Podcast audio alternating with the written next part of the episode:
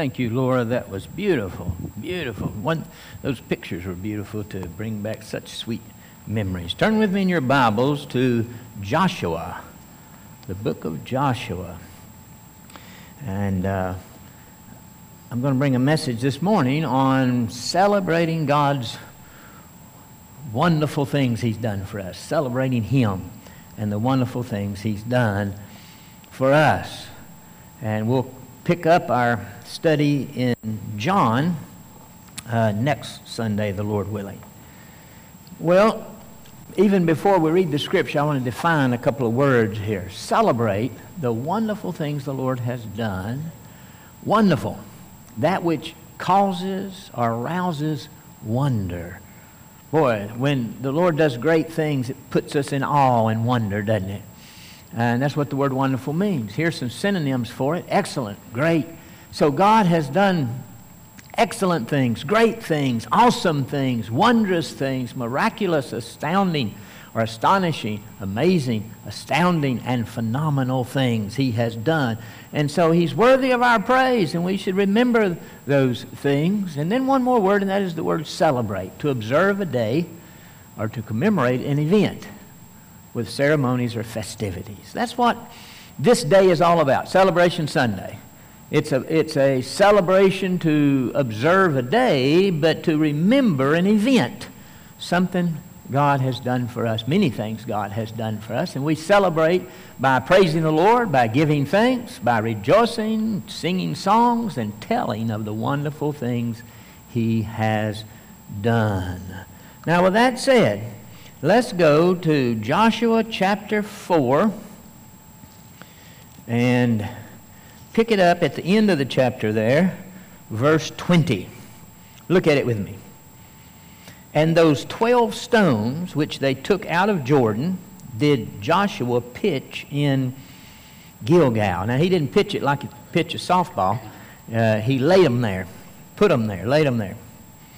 And he spake unto the children of Israel, saying, When your children shall ask their fathers in time to come, saying, What mean these stones? Then ye shall let your children know, saying, Israel came over this Jordan on dry land. For the Lord your God dried up the waters of Jordan from before you until we ye were passed over as the Lord your God did to the Red Sea which he dried up before us until we were gone over, that all the people of the earth might know that the hand of the Lord, that it is mighty. So one reason for these stones was so the whole world would know. The other reason stated was so the children could learn. And then the last one here, and that ye might fear the Lord your God forever. The word fear means to reverence, to, to submit to him and so forth. And so this, this memorial of stones is like our, our celebration Sunday. It was to remind them of this great event that took place when they crossed over the Jordan. And it's for us, it is to remind us of the great event that God answered prayer in such a wonderful way and moved us here to this uh, place. So the stones were to remind them to celebrate the great things the Lord had done. Pray with me, please. Father, thank you for our time together. Make it profitable. Thank you for all the years of blessings on this church. We thank you today in particular for the last 16 uh, and the couple of years prior and in answering prayer in such a wonderful way. In Jesus' name, amen. Amen. Joshua was to replace Moses. Even just saying those words could put some stress on you. Can you imagine following in the footsteps of Moses? Moses, the great prophet, the, the one who God worked so many miracles through, the one who led the children of Israel out of bondage, Moses, who saw God in a burning bush. Moses. Now, Joshua, Moses is gone. Joshua is to is to follow in his footsteps. That's some pretty big shoes to fill. No doubt, he felt the great pressure of responsibility, the great stress of leading a people. Um, and so the Lord spoke to him when they got to this critical place. Now remember, they've been 40 years since they left Egypt. Many of the people have died off, many new ones born, and they come now to the Jordan River. They move from uh, Shittim to the Jordan, which is about seven miles, and then they camp there beside the Jordan River for uh, three days. And there's two million people. And the Jordan River, at its, at its uh, highest in the flood stages, which the scripture says was taking place here, that's uh, uh, rainwaters and snow melting off of uh, Mount Hermon. And the, it, was at, it was at least 150 feet wide and 15 feet deep, and there's 2 million of them. And how are they going to get across? They've got cattle, They've got children. They've got elderly people. They've got big carts carrying supplies. I mean, this is a huge thing. How will they get across? And when, when, they're, when they're here in front of the Jordan for three days, Joshua didn't know.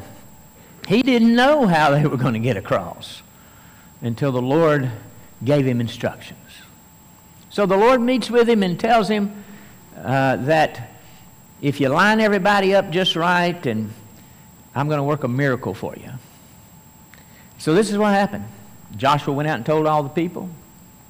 The priest got the Ark of the Covenant and they carried it on the poles that the Ark of the Covenant was to be carried on. And everybody else had to stay back 3,000 feet. That's about three and a half football fields, if you can imagine that in your mind. That's how far back everybody had to stay on the sides and in the back because not everybody could approach the ark. It was the, it was the, represented the very presence of God Himself. God was going with them. And so they, they picture this, this setup. Now the priests are out ahead and they come to that bank where there's maybe 150 feet of the swollen river. And God had told them to just keep walking, and when their feet touched the water, He would roll it back. I don't know about you, but I would have kindly preferred, if I'd have been one of those priests, I'd have kindly preferred he rolled the water back the day before, you know, or at least an hour before. But as soon as your feet touch, what if God didn't do what He said He was going to do, and you walked out there and it got ankle deep and knee deep and waist deep and then over your head. But God always does what He says He's going to do, doesn't He? You can take it to the bank. If God says it, it is true, and He will keep His promises. So He told them what was going to happen. So the priest, as soon as their feet touched the water, God rolled back the water and stopped it up, up the river at a place called Adam, 16 miles up the river. Not only that, the riverbed dried up so that they could walk across on it. So the priest walked across, and the people coming across as well. They had a big, wide, you know, section 16, 16 miles to get everybody across that 150 feet of, a, of the River Jordan.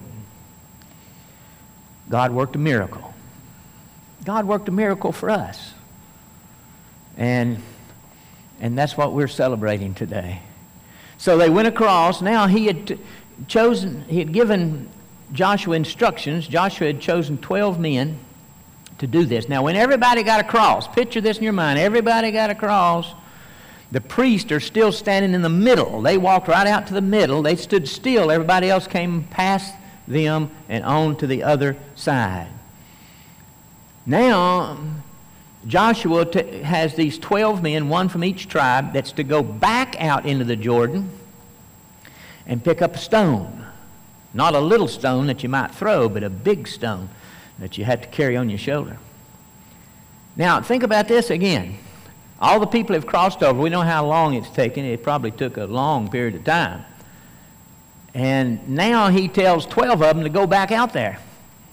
I mean, they had to really trust the Lord. I mean, well, if you, we've, we've made it through one time. Now we've got to go back out into that riverbed. But they did it. And Joshua went with them. And they each got a stone, carried it on their shoulder, carried it to a place called Gilgal, which was about seven, uh, seven, eight miles away. So, and then Mo, uh, Joshua, he built a, a monument to the Lord out of stones, 12 stones, right there in the middle of the river. Now, once the water comes back, nobody will ever see that again. But that was a personal thing he wanted to do for the Lord. The Lord could see that, and uh, that was their uh, memorial to the Lord of praise and thanksgiving for what he had done. So those men carried the stones up on the bank, and then the priest carrying the ark. They came across, and when their feet came up out of the water, the water came back immediately, flowed back, and it was over its banks again, and 150 whatever uh, feet wide. What a miracle that was. Some people have said, well, two different times there was earthquakes there around the around the uh, uh, Jordan River, and it stopped the flow of the river at least two different times in history that you can find where that took place. Uh, and they've tried to say this wasn't really a miracle. well, God could have used a natural thing like an earthquake. I mean, He's in charge of earthquakes too, isn't He? So he could have used that, but, but here's, the, here's the folly of thinking there was no miracle involved. And that is, uh, it was predicted before it happened. And then it happened immediately as their feet touched. They walked across on dry ground, and when their feet came out of the water, it immediately come back. If that was just a coincidence, boy, sure it did have a lot of details in it, didn't it? Of course, you and I know it was a miracle, and God did it so that the world would know, the earth would know that God's uh, power is sovereign. And so the children would know what God had done. They put up the uh, stones in Gilgal. So they placed the stones, they walked that seven miles, placed the stones there, and when people saw it, they would explain. I don't, the Bible doesn't tell us this, but I just wonder if every now and then people would visit those stones and the parents would tell the children of the great day when God rolled back the waters of the Jordan. Well, the miracle itself is like, like our miracle that God answered prayer for us. And those stones are like our celebration day today to tell and remember the great things God has done. So we're going to look back at your screen for a moment. And uh, we're going to look first at the wonderful things he has done for our church. Let me tell you the $3 million story. You've heard it before, those of you who have been here. Some of you maybe haven't.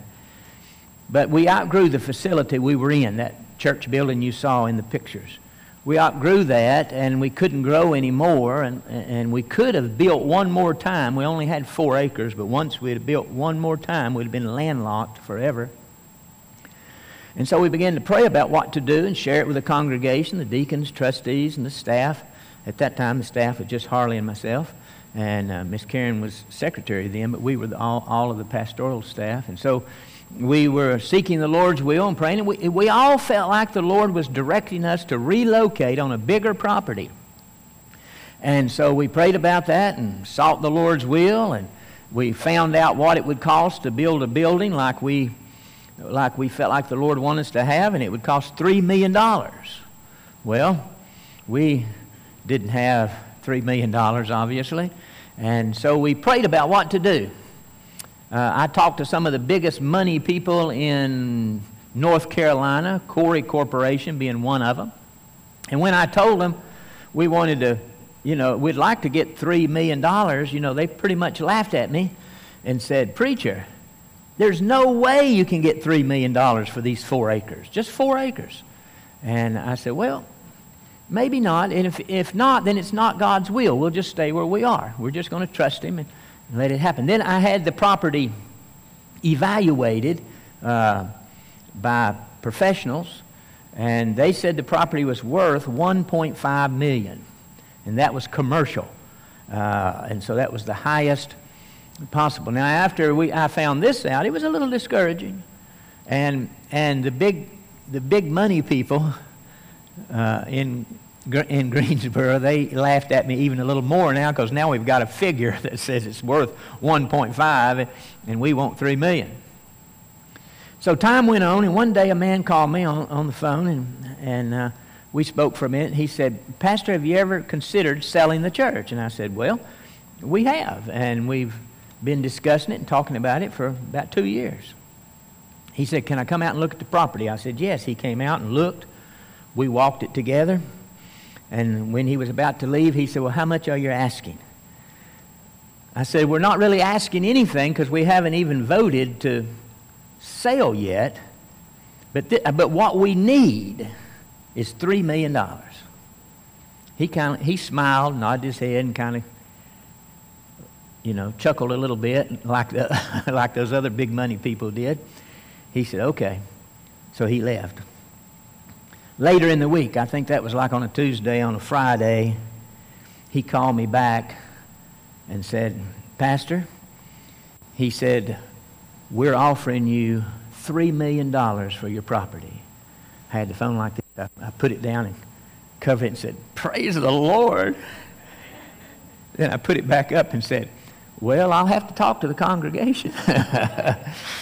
so the congregation voted 100%, and, and everybody was happy with it. And, and then, oh, I forgot to tell you this. Here was a, here was a stipulation I had stuck on that $3 million uh, deal.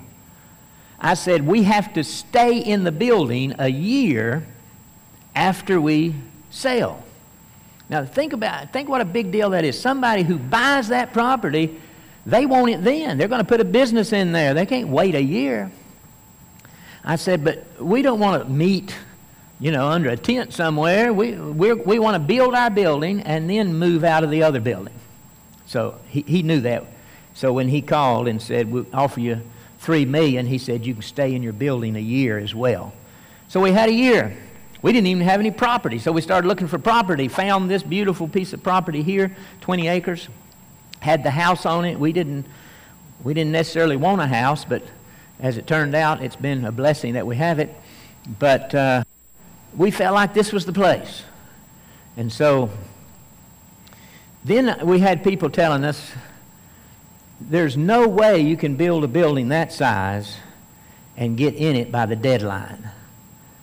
And we said, well, whatever the Lord wants.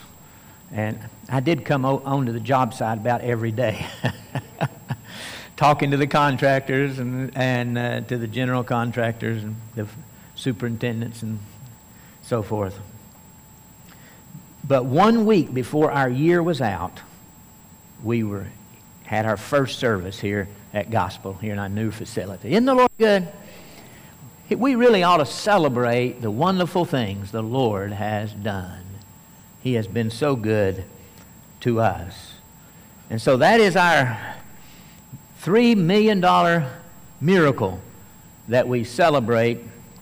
And of course, as the pictures show, He's done many, many other wonderful things for us in the last 15 years and been so good to us. We praise Him for that. Now, look at your screen for a moment and let's look at some things that have happened since. Uh, average Sunday morning attendance. When I came to the church in, in 83, there was about 50 people on a Sunday morning. And by 2004, the church had grown to 233. That was our limit at the old facility.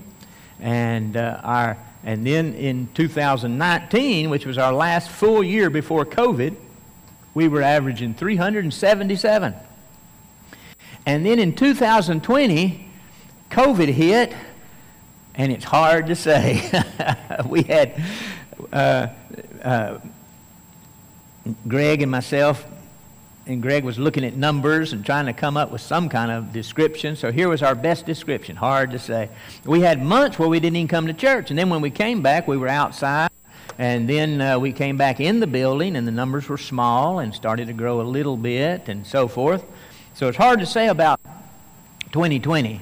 But 2021, we have a little more information.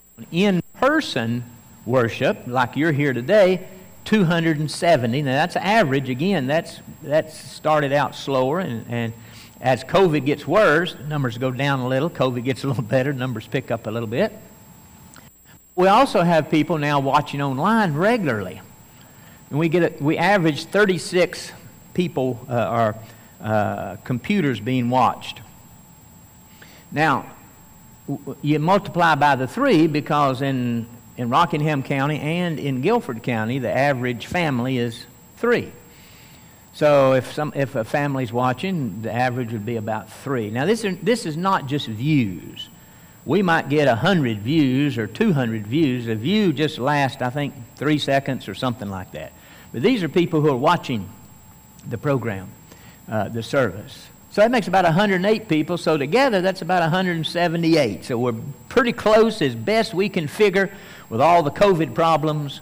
We're just about where we were before COVID hit. God is good, isn't He? He keeps giving us handfuls on purpose just to show us how good He is. Uh, and, and then we have um, this research from Hartford Institute. And again, this is pre COVID, so these numbers would probably change by now. 50% of all churches in America have an average Sunday morning attendance of 75 or less. That's probably smaller now, but it, hopefully, prayerfully, it'll come back up. And then 90% of all churches in America have an average Sunday morning attendance of 350 or less. So we're, if, depending on how you count it, if you count the online and before COVID and so forth, we're in the top 10 in, uh, in churches in America in size. Now, we're not a mega church. We don't want to be a mega church. We're not trying. We just want to reach as many people as we can. But uh, we're using this just to give you an idea. We're just barely above that uh, 350. But again, the Lord is good. He's done wonderful things for us. Uh, professions of faith, in person worship, children's ministry, outreach, uh, VBS, funerals, when you put all of it together, this year we've already had 48 professions of faith. That is 48 people who have called on Christ to be their Lord and Savior. Isn't that wonderful? The Lord is good. And then uh, members, over the last five years, uh, you see uh, those numbers there. 19 was our last year, full year before COVID. And then even in 2020, we had four new members. And then this year already, we've had nine new members. Baptisms, We've had 228 in the last 16 years. That's 14 a year. That's average. And here's the last five years, uh, uh, or the last three, and then here's the last, uh, the next two. We had eight even in the COVID 2020 year, and this year we've had 12 already, and may have others before the year is out. The Lord is good. Budget, uh, total budget 2006. Now, why did I use 2006? That was the first full year in the new facility. Uh, was 264,000. This year it's 698,000. Missions budget uh, in 2006, 61,000, and uh, this year 145,000. The Lord is good. And then here's some additional things. I've already mentioned some COVID things. We've had people saved, baptized, and all that. But here's some additional blessings during COVID. Offerings remained consistent. And I want to say again to everyone, thank you for your faithful giving.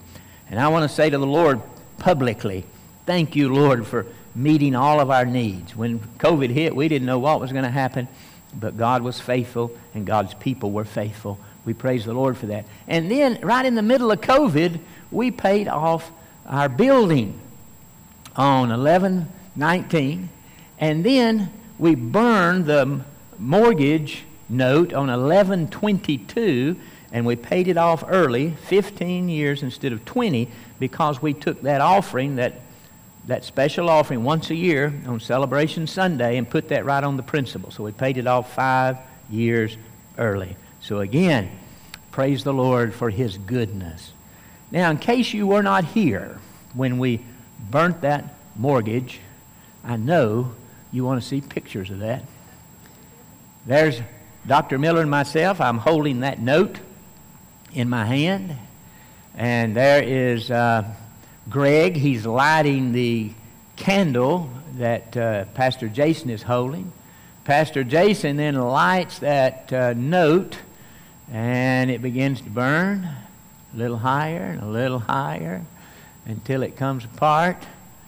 And then we drop it in the uh, bowl that was prepared for it. The Lord is good, isn't He? Right in the middle of COVID. And uh, we continue to praise the Lord for His goodness. So, wonderful things He's done for our church. And then think of the wonderful things He has done for all of mankind. He gives us life, He gives us an earth to live on, air to breathe. The air you breathe every day is air that God allows us to breathe. He's given us all the things we need in life. But even more important than that, he's, He gave us His Son on the cross.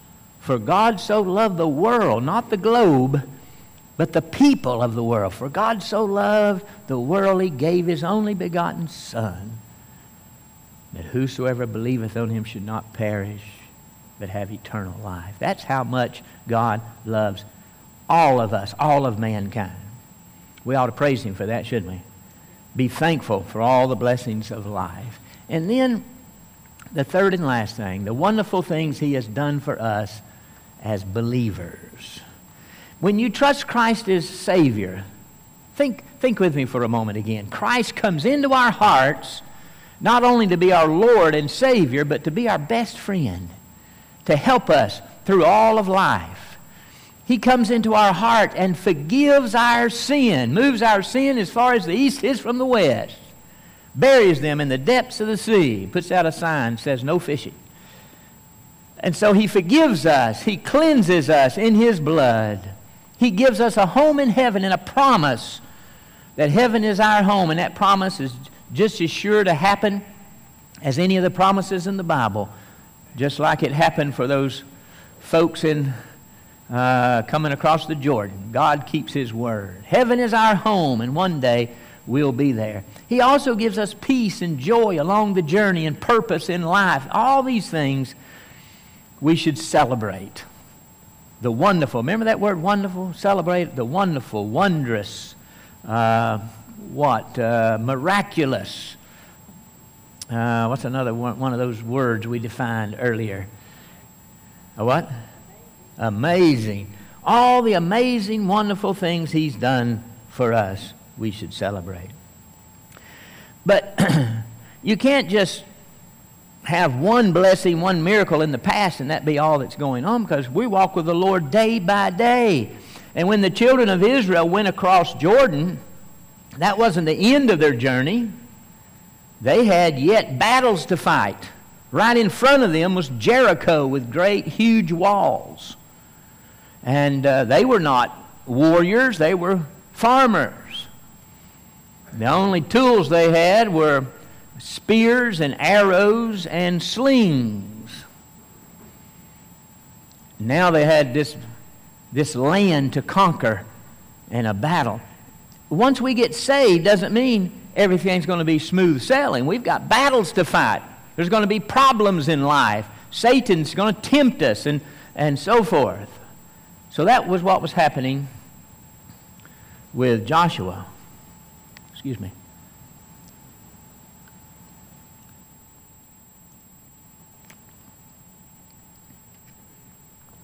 Gilgal is about seven miles from Jordan.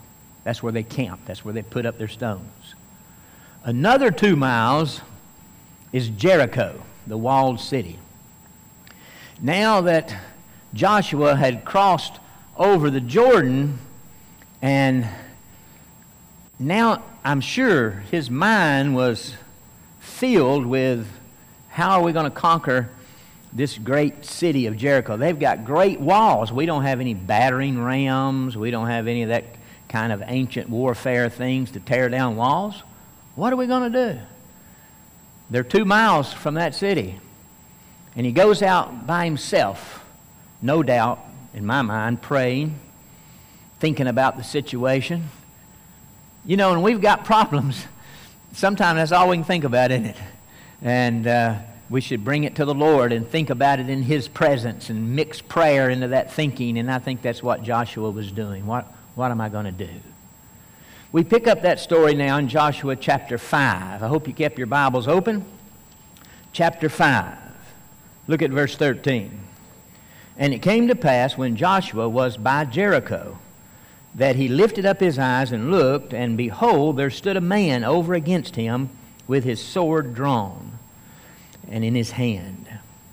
And Joshua went unto him and said unto him, Art thou for us or for our adversaries? That's a pretty logical question. Are you for us or against us? And he said, Nay, or neither.